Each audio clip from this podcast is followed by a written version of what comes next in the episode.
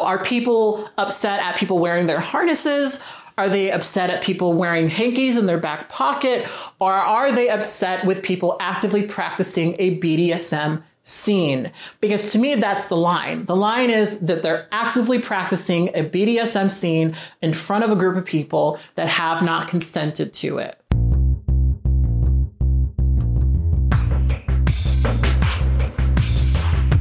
It's Kat, and it's time for another episode of True Tea. I wanted to thank you guys so much for joining me for another episode of True Tea. Since I've last seen you, things have changed. True Tea is now a podcast that you can download on almost every single podcast platform. If you guys cannot find it, please let me know. I am so happy with the change. And what I've decided that I'm going to do is I'm going to have one True Tea video episode per month, the first Tuesday of every single month. And then we will have a call-in show the following week to have the conversations about the previous episode of True Tea. Those of you guys who have been joining me for those call-in shows know that we get a really large array of conversations there from a lot of different perspectives. And I'm so happy to have changed True Tea in this way, because it just means we're going to be able to have far more conversations and give far more perspective. And that's what True Tea is all about. Sometimes I'm right, sometimes I'm wrong, but either way, I'm honest, and that is the True Tea. Anyway, how you guys been? What are you guys up to? What have you guys been doing? I've been going through it, I'll just say. Some of you guys know that I am recovering from surgery. I am not going to tell you about said surgery because it's none of your business, but just know that I've been doing a lot of pain pills, and I have been not reacting too well to that, but I'm finally over that hump and I feel semi-normal. I'm having an interview later today with BBC, which I'm pretty excited and nervous about. So I thought that I would take this opportunity where I'm all gussied up and cute to have a conversation with you guys about some, you know, really complex stuff, as we tend to do on True Tea. Now, today we're going to be talking about a subject that a lot of you guys have asked me to cover. We're going to be talking about kink at Pride. So as I'm doing right now, and I would suggest you do, go and grab yourself something to drink, because this is going to be a bumpy ass conversation. Personally, I'm going to be drinking some sparkling black raspberry from Ice, and I absolutely love this brand. It's literally transphobic that they haven't been sponsoring me this whole time, the amount of times I drink these during True Tea. But I would highly suggest that you go get yourself whatever kind of drink you personally like, and we can have this conversation together, because I'm assuming it's going to be a doozy. So let me take a sip of this and let's get right into this conversation.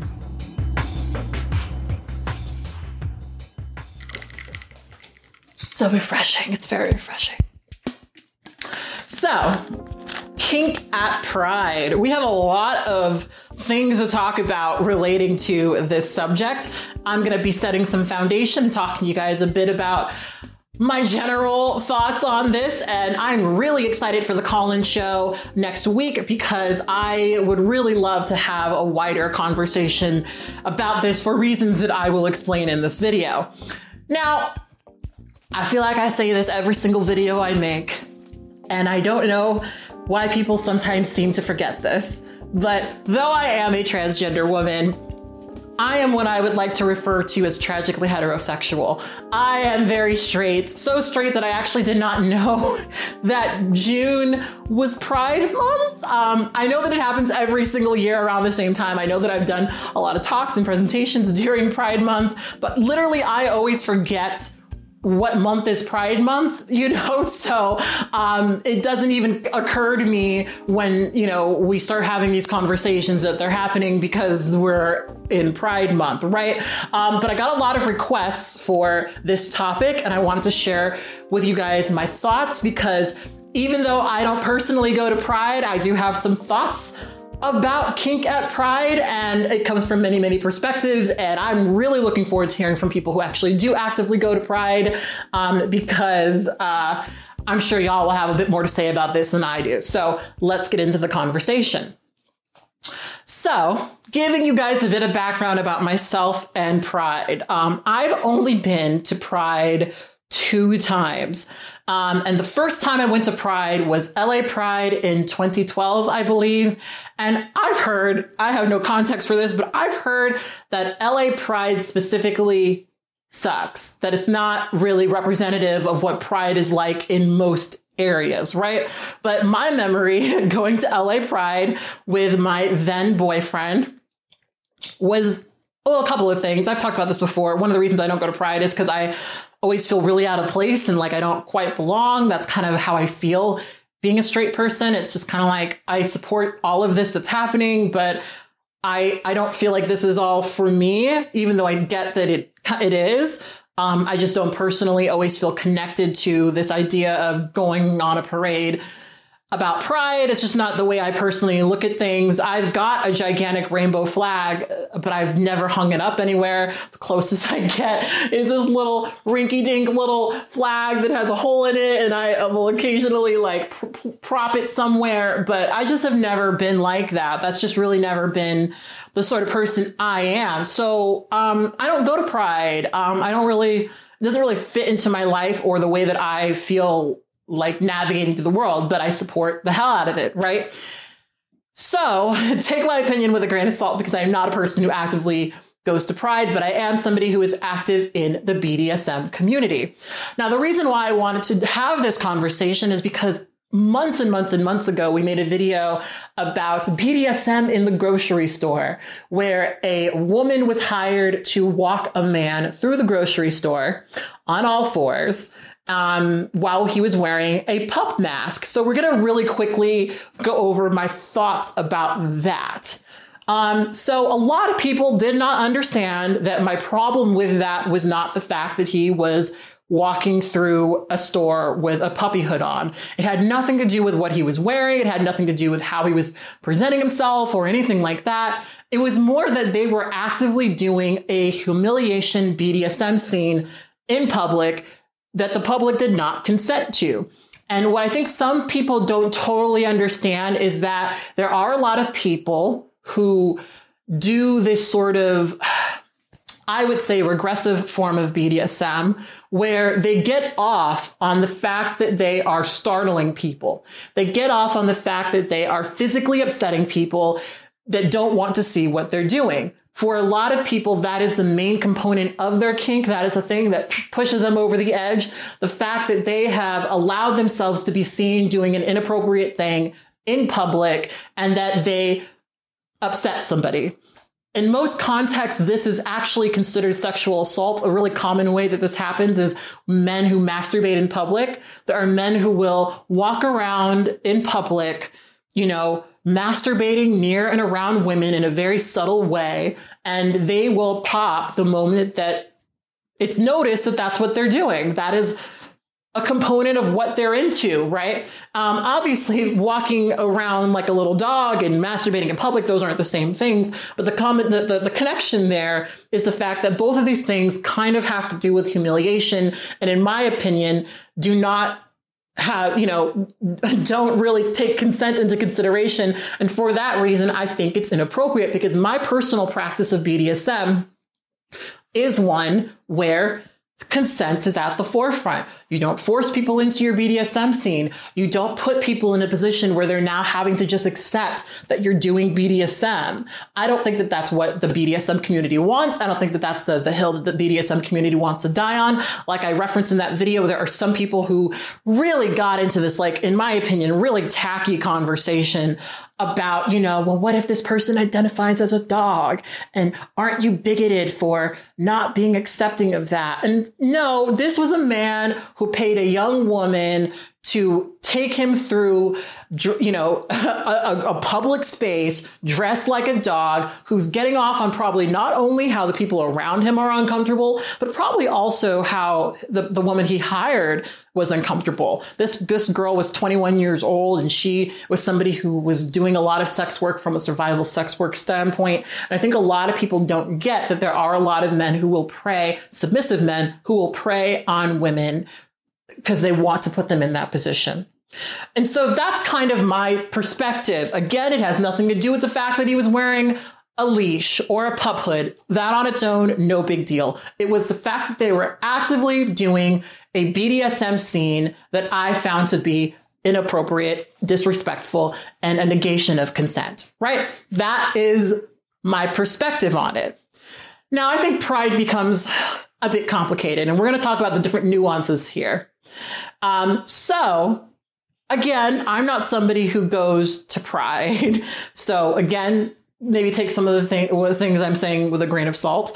But one of the things that I understand just from my own, you know, involvement in the BDSM community is that BDSM is very, very, very gay. It's easy to not see it that way because I do think that a lot of the BDSM communities are kind of fractured. I sort of do belong to this heterosexual BDSM community because I'm a submissive woman who generally bottoms for men.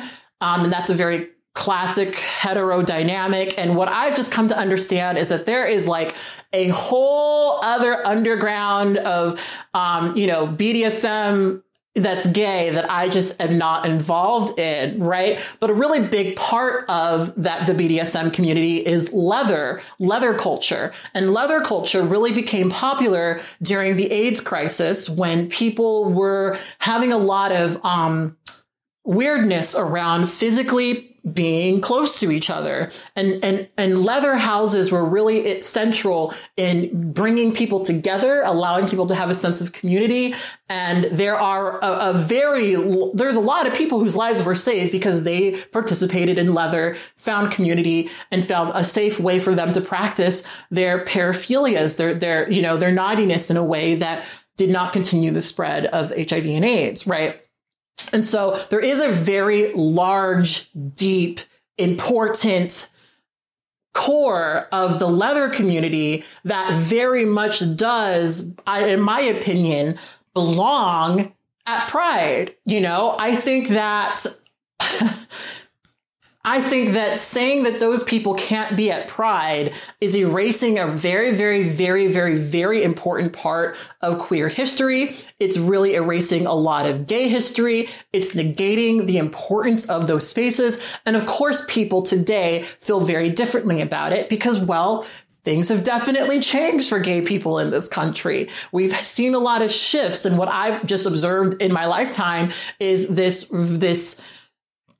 like curve where we're now sort of mainstreaming pride, you know, mainstreaming LGBT folks, which I don't think is a problem. But of course, now we, you know, similar to the conversation I had about mainstreaming of BDSM, now we're having to sort of have this conversation about whether or not it's palatable to the mainstream, which of course means that there's going to be a bit of subversion, because let's not forget that Pride started as a riot. Pride was not supposed to be this big corporate gathering where people paid money to see pop stars perform. It was a riot. And so the really radical foundations of Pride have kind of shifted. And now I think what's happening is there was a time where having leather daddies and various kink folks at Pride was very normal, very subversive, and very much part of claiming your queerness publicly.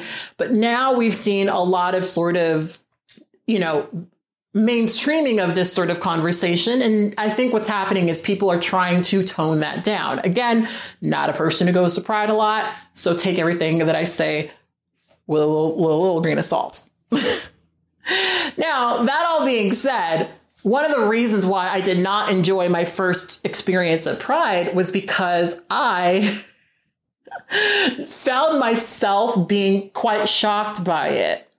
I've referenced this before, but one of the biggest reasons why I was shocked is because walking down the street, just not even going into any of the places, just walking, you know, up and down, you know, Santa Monica Boulevard, where they've got all the gay places, West Hollywood. I, from the street, saw playing on the screen inside of the bars, full on gay porn, just full on gay porn. Now, it's very possible that that was a one-off. It's very possible that that was just something that did, you know, that just happened to have happened. Okay.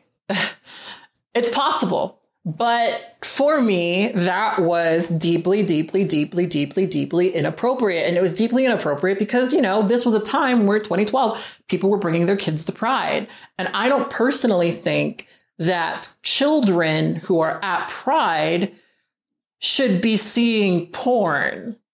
And I think that it makes the community look really bad when we're trying to kind of make this argument that they should just be okay with that. Now, it's interesting because I also go to Folsom Street Fair. That's the closest I get to going to Pride. Folsom Street Fair, for those of you guys who don't know, is a big BDSM event that happens in San Francisco every single year. I don't think it's happening this year, though, where a bunch of people go into the streets and we are allowed to be as kinky and disgusting as we possibly want, and it's a really fun time because it truly is this like open, free space where you're getting to see people practice BDSM out in the open, and you can wear your puppy hood and be walked, through a crowd of people. And that is a normal and accepted thing to do. The thing about that is that once you walk in there, you have to be 18 plus, there are no children coming to this Pride. People to Folsom Street Fair, rather, people who come into that space have consented to the fact that there's going to be sexy, naughty things there. That is normal. That is expected. That is anticipated. You would be sort of silly to come there and be offended by the BDSM stuff, right? But that's not exactly what Pride has become. Pride does have these sections where, yes, you have to be 21 plus, to pass this line, but that's mostly to sell alcohol, right? Like I said, I should not have been able to see full-on gay porn from the streets, and I was just where the parade was. I don't think. Now, of course, when I have this conversation and I express this discomfort, there is a part of me that says, well, I'm a straight woman. Maybe this isn't for me. This isn't made for me. I'm having conversations that maybe I shouldn't have. So, maybe I'm speaking out of turn here. But for me personally, it really does. It's very, very, very off-putting to me.